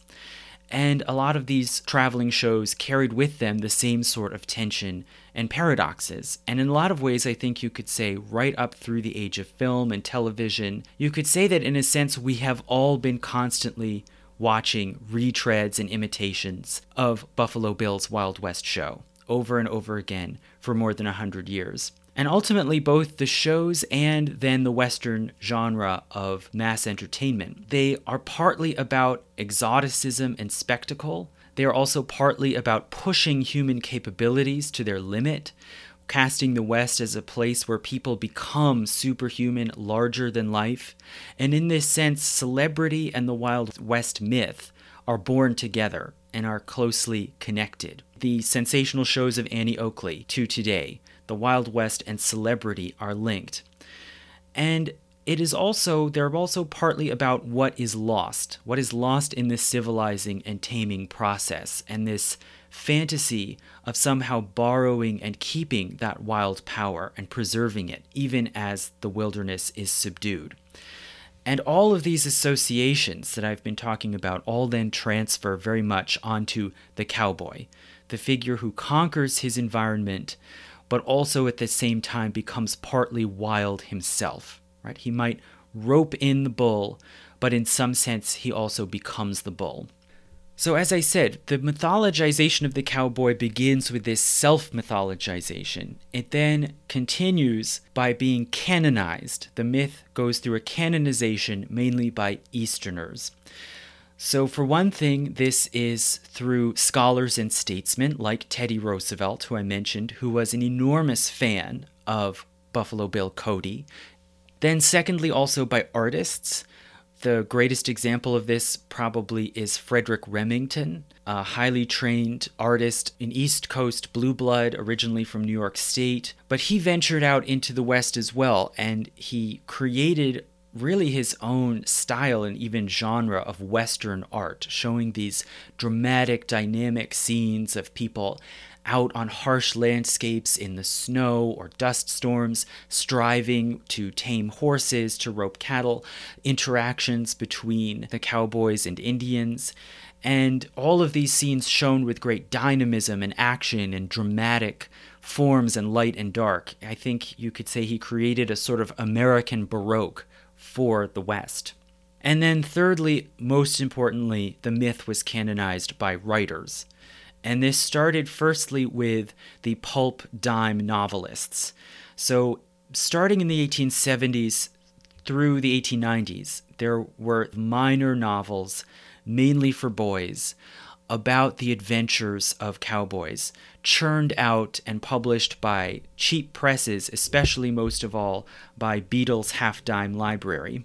And these hundreds and hundreds of novels emphasized the adventure, the danger, the roughness of Western life, and the freedom. They usually had little or no moral content. They were just escapist. They also were very unrealistic, and for one thing, had remarkably little mention of cattle. And this, in a way, set a pattern for Western literature and entertainment that the cowboys seemed to have remarkably little to do with actual cows. But other more respected, in some sense more prestigious writers also then stepped in from the 1880s onward. For one thing, Mark Twain. He wrote some memoirs and recollections about the West, and he heartily endorsed Buffalo Bill Cody's Wild West show as totally authentic, an authentic representation of life in the West. And he was followed then by more highbrow writers who tried to give a more sort of dignified cast to the myth and who then created the literary cowboy. So, the first big breakthrough in the creation of a cowboy literary archetype was in 1902 with a novel called The Virginian, written by Owen Wister, who was a lawyer from Philadelphia and also a personal friend of Teddy Roosevelt. And the novel centers on an unnamed cowboy we only know him as the Virginian, who oversees a ranch in Wyoming. And this man has an enemy who is a gambler, right? A, a ruffian, a ne'er do well, a dangerous figure, with whom the main character fights a duel. And after winning this duel, he then also wins the heart of the blushing schoolmarm in town and takes her off to marry.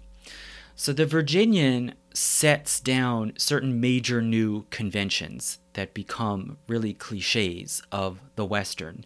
For one thing, the main character is not colorful and brash, but he is stoic and honorable. The duel that he fights and also his ancestral connection to Virginia invoke old fashioned aristocratic chivalry, right, which then gets transferred into this fictitious West.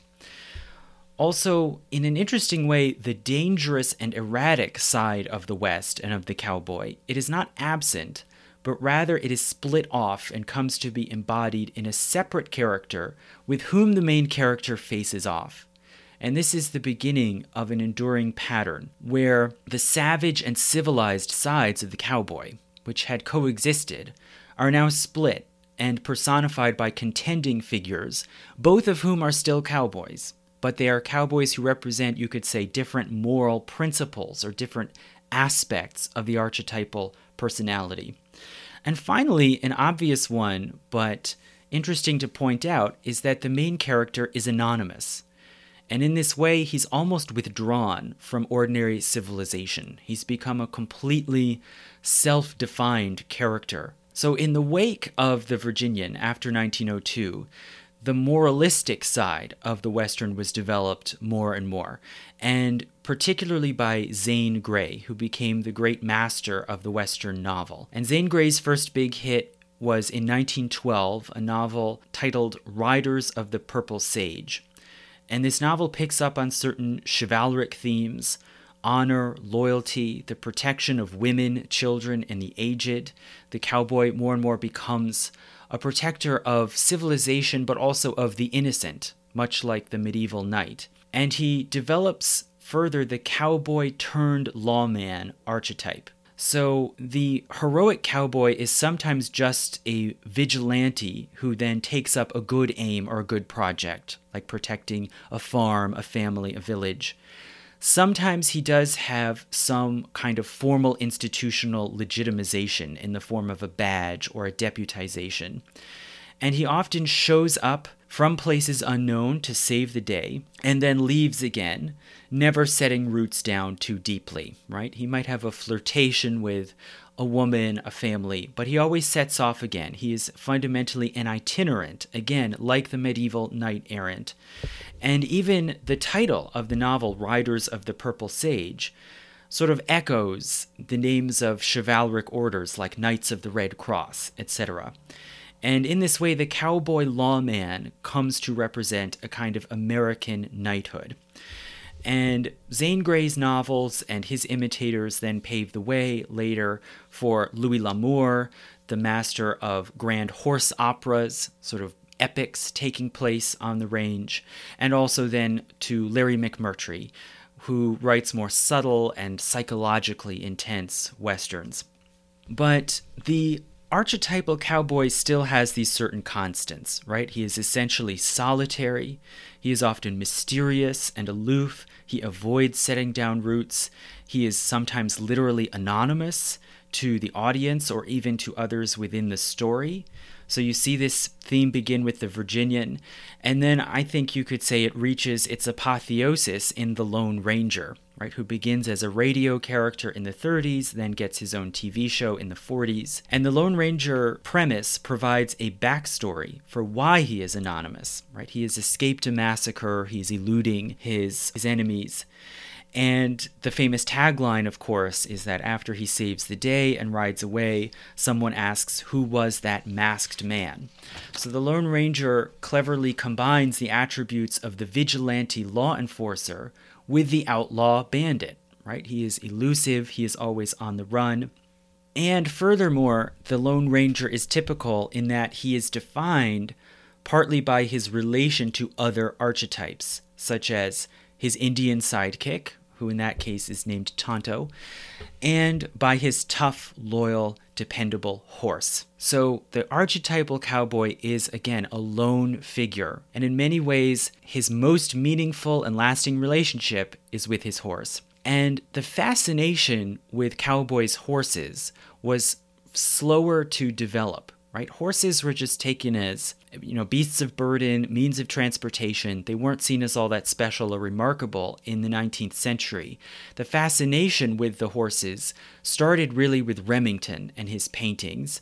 And then it spread through American art and literature after about 1910, just as horses were more and more diminishing in everyday life. They were being uh, excluded out of urban life and then came to be displaced by other modes of transit, finally, automobiles, right?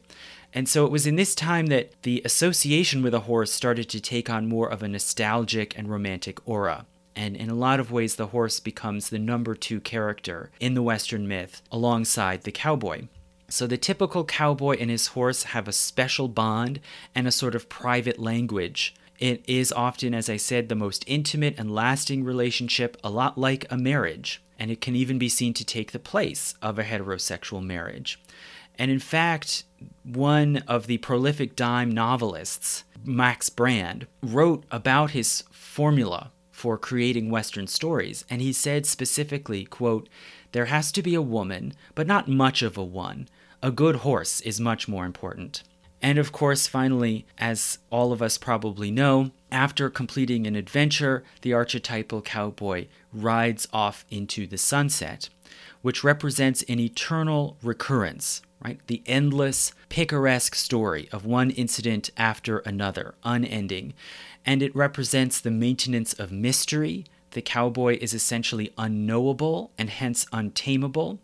And also, it refers to the geography of the West. The fact that the cowboy always rides off into the sunset implies that he is always moving further and further west after a kind of endlessly receding frontier. Okay, so finally, after the mythic figure of the cowboy is first self created, then it is canonized by artists and writers, finally, it is ritualized, specifically in the practice of the rodeo. So the rodeo evolves initially out of the roundup, and the word rodeo is just a Spanish word meaning gathering or roundup. And this was an ordinary yearly or sometimes more than yearly practice where the vaqueros would have to gather together feral cattle in order to brand them, in some cases, castrate them, and prepare then to move them north on the trails. Then, further, the rodeo tradition drew upon the roundup and added in the taming of wild horses. Which also often roamed on the prairies and could be enormously valuable. Horses are worth much more per head than cattle. And then, thirdly, the third element of the rodeo came from the informal contests, the sort of tests of will and fortitude that took place on ranches or out on the open range, where cowboys would take on unnecessary and dangerous challenges, such as trying to ride an untamed bull. So, by about 1900 or a little after 1900, possibly capitalizing on the popularity of the Wild West show, local impresarios in the West started to formalize these unofficial informal contests and to put on shows in open arenas.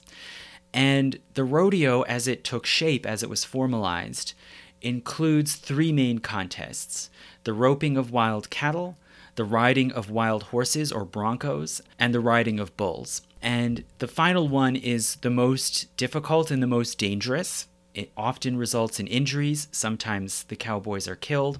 And the goal of riding the bull is to hang on to the bucking animal for at least eight seconds. And as Russell Martin, I think, very astutely points out, that eight second ride, which provides the sort of culminating moment of the rodeo, it is a metaphor for the taming of the West itself. Right, which may be achieved by the most brave, powerful, skilled cowboy, but it is only temporary and incomplete right? It can only last for a certain number of seconds before the animal throws off its human rider. And it underscores the essential wildness of the West that must always remain and that continues to elude control. And down to today, many modern day cowboys, if one still believes that there are cowboys roaming the prairie today, they are mainly rodeo circuit riders. They are people who hop around, drive around, sometimes fly their own small planes on the rodeo circuit. And this lifestyle recreates a semblance then of the itinerant life of the original cattle drovers. So, in this way, even as the original economic conditions that created the cowboy are long gone, nonetheless, the ritualization in the rodeo allows it to be continually renewed and reenacted. Okay, so I've talked some here about real life, or in quotes, authentic cowboys. I've talked about the literary cowboy of myth. I've talked about the rodeo cowboy.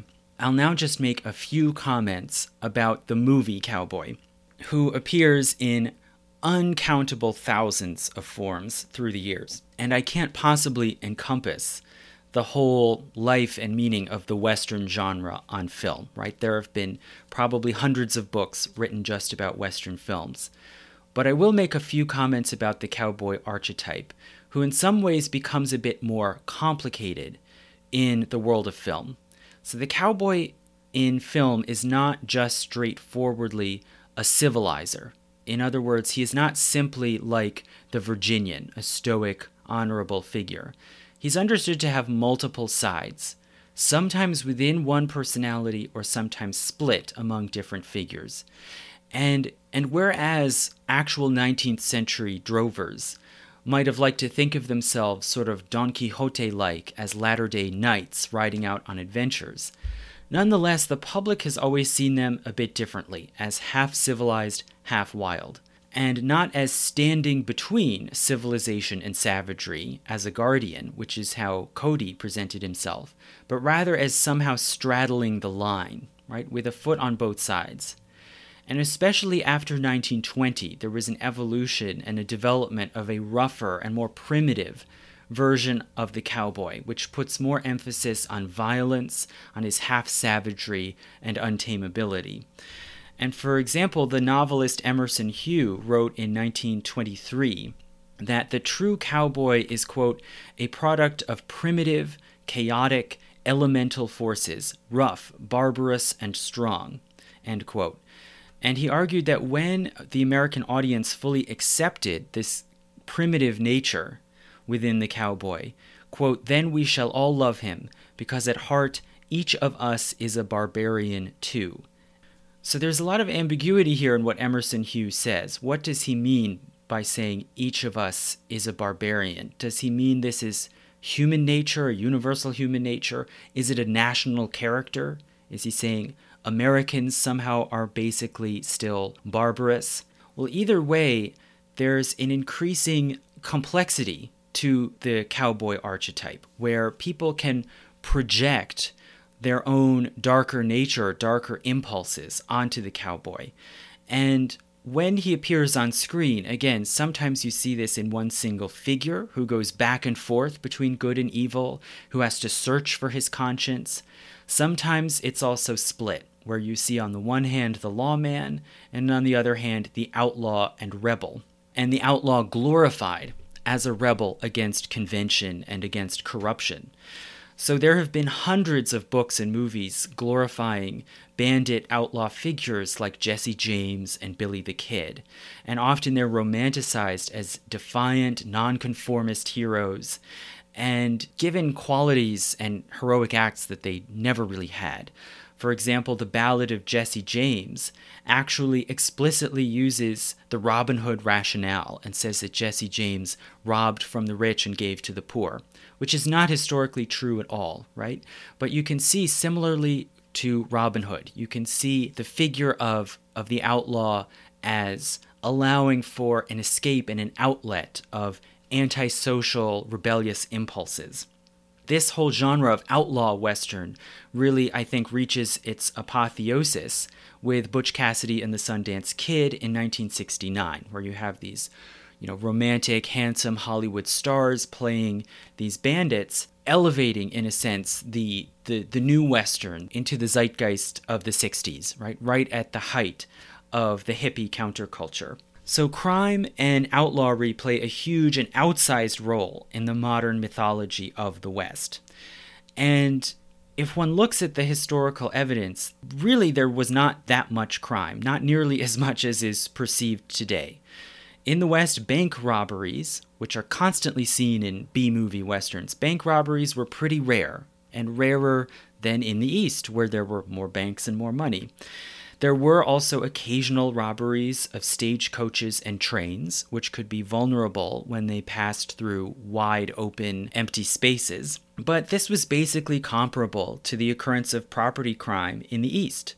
And indeed, there could be a great deal of property crime and murders and rapes and assaults in the eastern cities in the Gilded Age. In this sense, the West was not all that lawless, except at particular limited places and times. Shootings and gunfights were relatively rare. When people were shot in Western towns, it was usually by police or deputies acting under the color of law and shooting minor criminals like gamblers or pimps. Big gunfights, like the one that happened at the OK Corral, are famous mainly because they were very rare and exceptional. And as for the cowboy and guns, these are really inseparable images and symbols in our modern mythology and in Western film, right? Somebody always has a gun and somebody always shoots it by the end of the movie. And cowboys are often portrayed as exceptionally skilled marksmen, right, who can shoot the bad guy's gun right out of his hand, right? All of this is a thousand miles from reality. Cowboys did carry guns, mainly rifles, for the purpose of usually hunting, and also they might carry a small six shooter, right? A small revolver with six shots. And they did not use them to fight. This was almost the worst firearm you could imagine for the purpose of fighting. It had no aim, it had very little power, it constantly misfired. You couldn't aim it. They carried these small sidearms mainly to shoot uh, dangerous animals like snakes or coyotes, to shoot horses or bulls that were dying, and sometimes also as signals to signal their location to one another. It conveniently made a loud bang. They were absolutely terrible weapons for fighting. You were better off with a switchblade than one of these guns. And furthermore, the gunfighting was particularly rare because there were not battles. Cowboys didn't engage in battles. As I said, they were civilians and they moved cattle through areas that were securely under the control of the US government. And in towns and cities, the these towns and cities were strict about guns, and they tended to ban the the public carrying of firearms and require registration of any guns that came into towns. So frontier towns were very stringent about keeping any gun violence out. So, gunfighting was very rare. Violence in general was not more common than it was in the East. But nonetheless, the idea of gunfights in the West was appealing for the purposes of drama. And it wasn't necessarily the frequency of crime or violence itself, but maybe more it was the chaotic nature of the law in the West. The fact that a lot of law enforcement was vigilante, by self appointed, self gathered posses, by deputies that might be quickly deputized here or there by a sheriff. The fact that it was in this way less formalized, less regularized than in the eastern cities, where law enforcement was done by police forces. This might be what made the idea of outlawry and violence and civil strife sort of romantic in the Western setting. Western films, of course, have built this mythology then of the lone man with a gun as the figure who keeps order. Right? And this is very useful ideologically because it reconciles a deep essential tension in American society the tension between individualism and the desire for law and order right? Americans are individualists. They like to think of themselves as self made, free people. At the same time, they always want law and order. And in this way, if you imagine this figure of the rugged man with a gun who conveniently finds a conscience and a sense of responsibility and protects civilization, it reconciles this tension. And I think you can see it's from the Western that this, this notorious idea developed that the only thing that can stop a bad man with a gun is a good man with a gun. And in this way, of course, Western entertainment serves as a massive ad for the gun industry. But there are, I think, deeper ideological tensions that brought this about.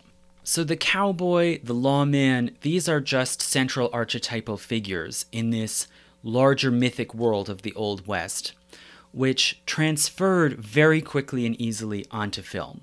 There were thousands of silent westerns starting right from the beginning of the industry in the early 1900s. It carried over very smoothly into the sound era. Thousands more westerns were made in the 20s and 30s, a lot of them cheaply churned out, and the western immediately becomes probably the biggest genre ever in the history of film. And the reasons for this are partly thematic, the ease of creating conflict and adventure in this supposedly open environment. Also, one of the reasons, surely, is the practical ease of filming westerns. They can be filmed outdoors in a dry climate where filming is easy, Western towns can be easily recreated in the landscape of California, not far from the filmmaking centers of Los Angeles. The sets with fake storefronts were so common and so ubiquitous that even they themselves have become a kind of cliche archetype. Anyone probably who's watched cartoons or satirical movies like Blazing Saddles can picture, right, the fake main street of a western town with a tumbleweed rolling down a saloon that is nothing but a wooden facade with nothing behind it. So the western genre is itself constitutes a massive stream in the history of film, and I cannot give the whole history of westerns, but I will make a few more basic comments about some basic conventions and formulas and what they might represent. So there is the sort of cliche formula of the western story, right? Where you have a set of people who are trying to bring civilization and prosperity to the rough landscape they might start a farm or a ranch or a village, or they're trying to set up a school. They're then threatened by the forces of chaos, maybe some outlaw bandits or some Indians, and they reach out and call for the help of a good guy. Right? Maybe a vigilante desperado with a gun who finds it in himself to help some people in need. Maybe a lawman acting with a veneer of legitimacy with a badge or maybe just a posse of good guys who gather and fight the bad guys. And then our hero, who emerges from the fight, after maybe a brief flirtation with a lady, he rides off into the sunset. Right? And this same basic idea forms in cheap novels, then silent movies, and really comes to fruition in the high Hollywood studio period from the 30s through the 50s. And variations on this theme sometimes could be developed into more high minded films, right? Trying to make some sort of bigger statement, such as High Noon or The Searchers or Shane. You can see slight adjustments of the formula to fit with these particular themes, such as, for example, in Shane, where the villains who are threatening a group of farmers are not literal bandits but big ranchers who want to crush the small crop farmers, and hence there's a sort of populist message but all in all, the enduring myth of the cowboy serves a certain role and a certain purpose in American mythology. The myth of the cowboy makes it seem as if the taming and opening of the West, which entailed the defeat and expulsion of Indians and the securing of the land for American settlers, was achieved by lone principled men with guns acting on their own initiative, rather than the historical reality, which is that it was achieved by the U.S. cavalry, pressing the advantage of greater numbers, arms, and money. So, in this way, the myth serves as a way of squaring the circle, of reconciling voluntarism on the one hand with state power on the other, right?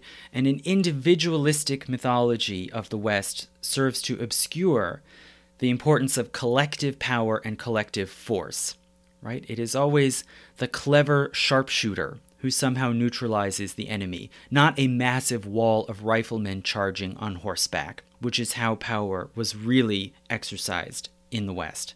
So the cowboy myth shows an effort to reconcile this basic American tension between individualism and collectivity, individualism and conformism, right? And this, what you could say, is a sort of national paradox that we celebrate freedom but also demand law and order.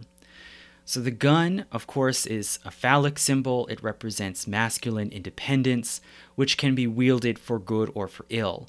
And the cowboy, as I said, splits into two forms the outlaw and the lawman.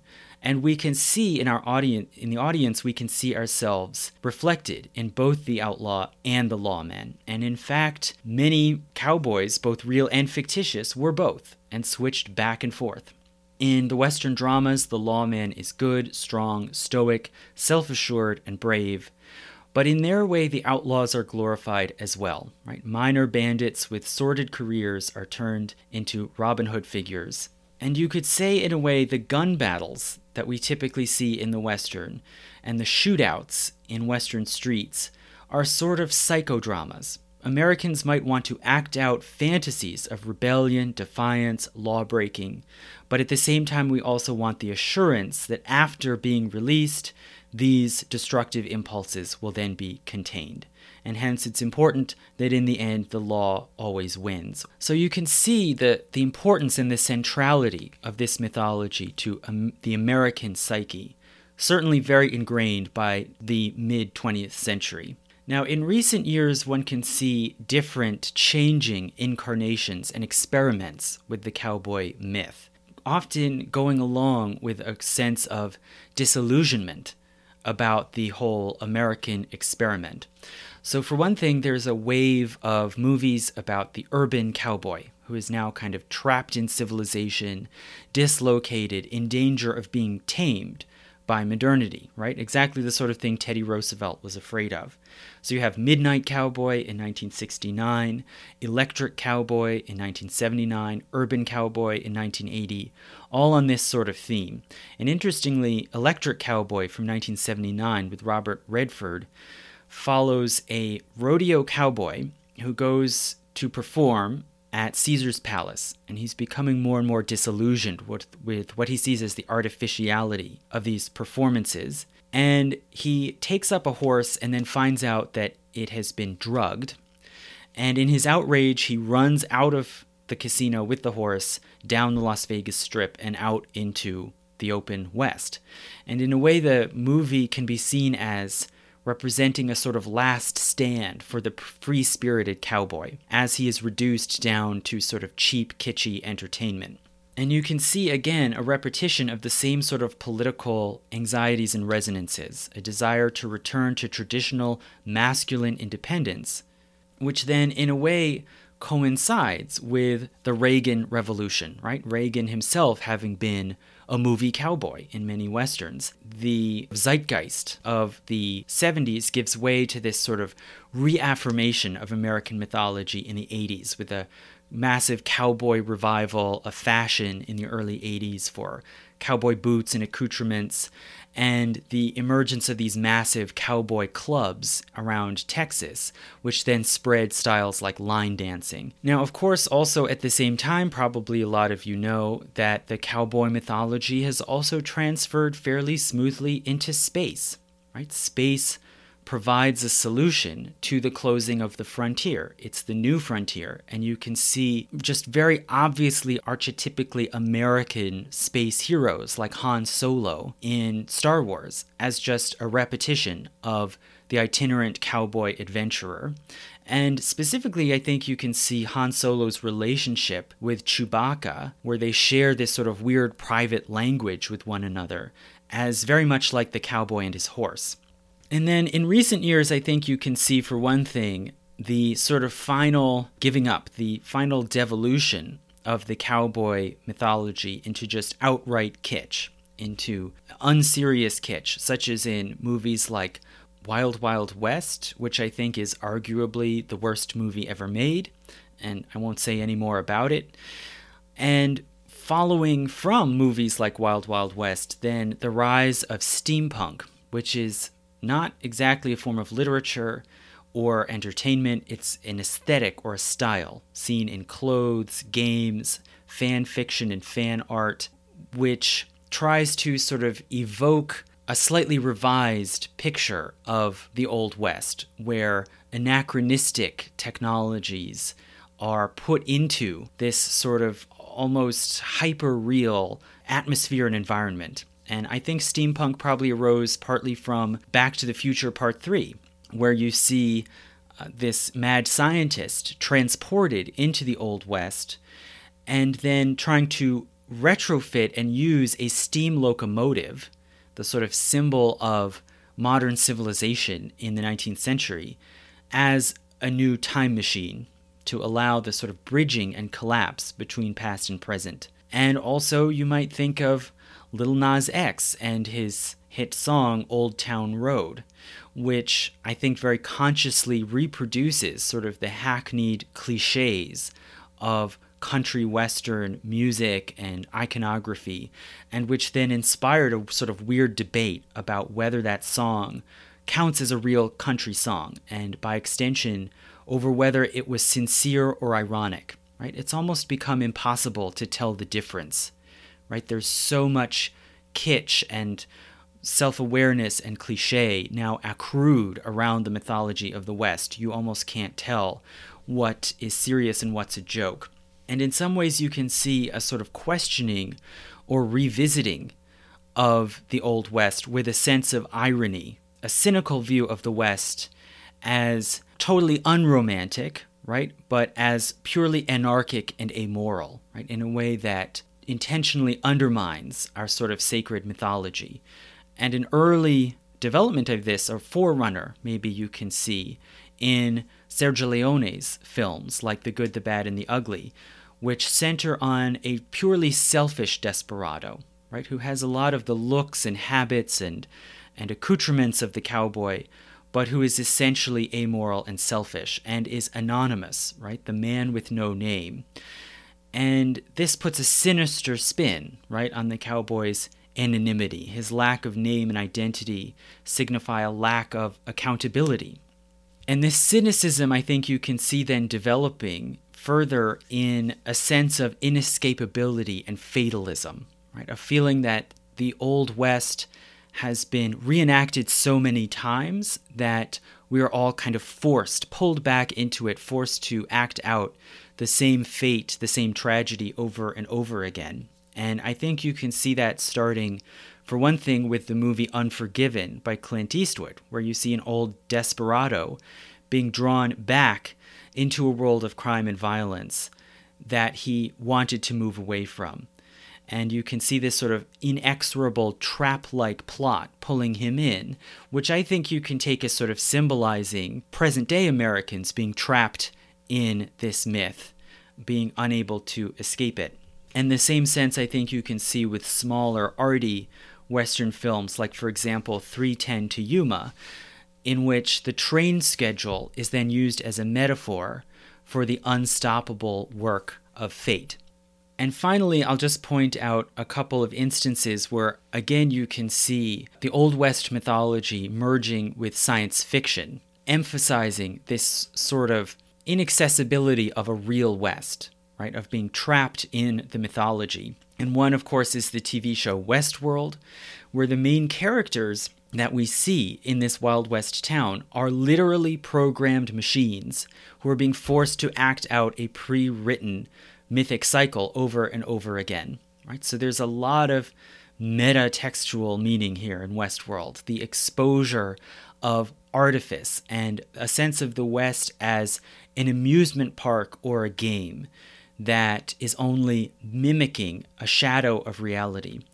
And all of these themes and all of these links are then, I think, made explicit again in the recent movie Nope by uh, Jordan Peele, where you see clearly the intertwining of the cowboy mythos, this sort of Central American mythos, with outer space, space aliens, right? And in this movie, the, the alien sort of takes the place of the Indian, that the cowboys are trying to hunt out and eliminate from the landscape, right? So the cowboys, space aliens, and film, right? It is everything about Nope is about capturing, somehow conquering and capturing this evil alien presence by photographing it, by capturing it on film, as if representation is somehow more real than reality. So you can see Nope, I think, as a sort of further heightening of this self aware irony of constant reproduction of the West on film.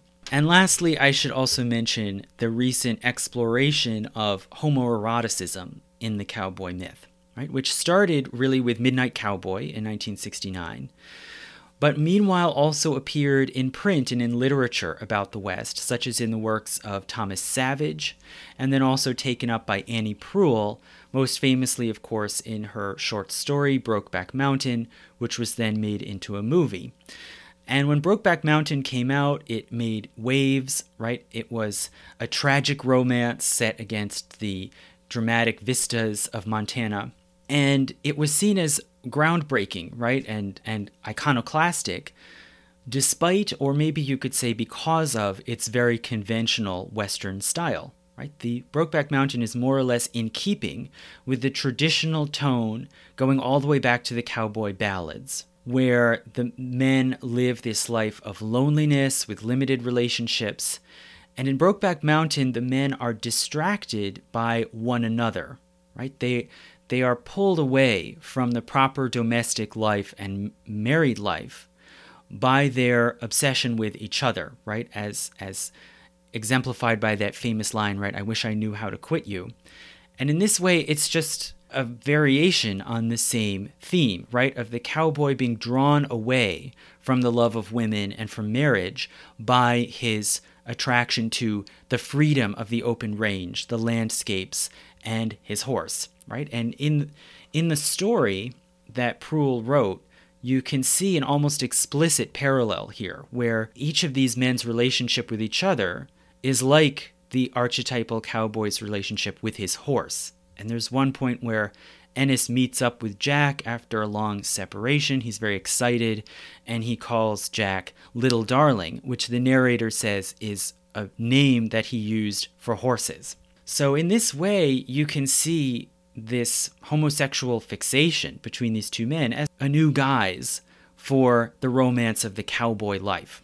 And then, of course, there's the recent movie The Power of the Dog, which is much more sinister and menacing, right? Where you see the hyper masculinity of the cowboy persona used as a cover for self hate right? And the sexual repression and sort of self destructiveness of the villain character in The Power of the Dog is then symbolized with poison, right? The symbol of poison or infection, which ultimately destroys him.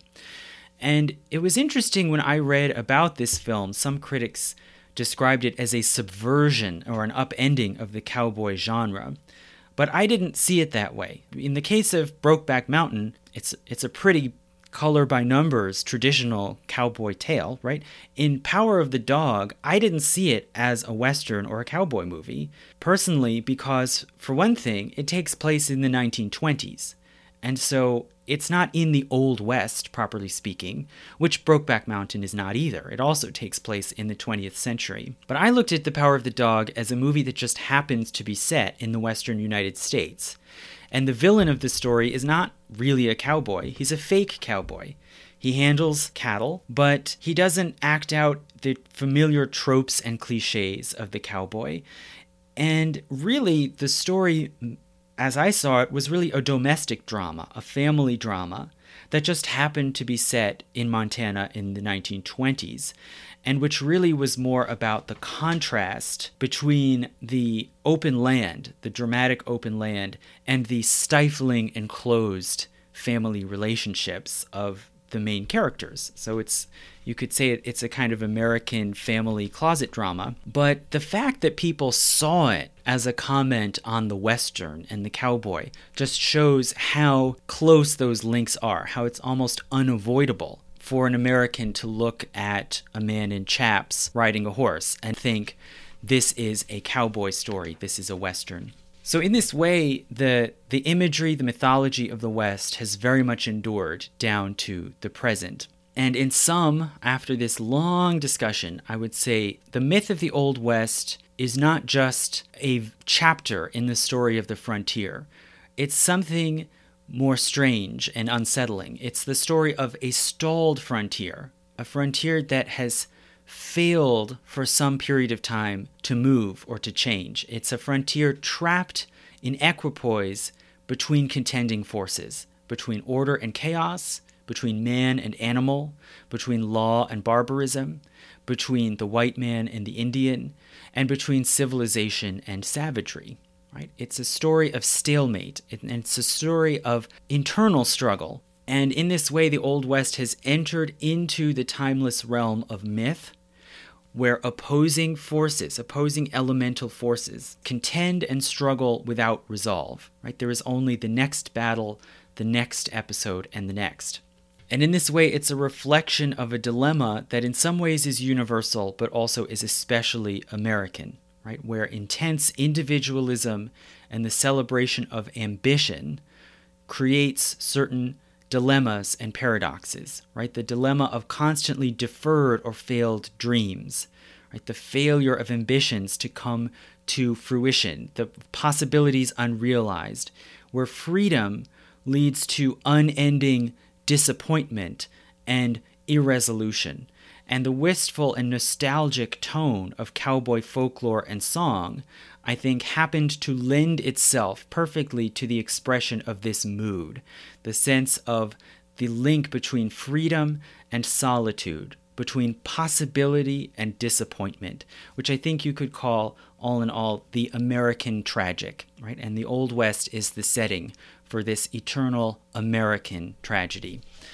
So, thank you so much for listening. And again, if you can help to contribute and sign up as a patron, you'll be able to hear my patron only materials, including the last myth of the month on conspiracy theories. Thank you.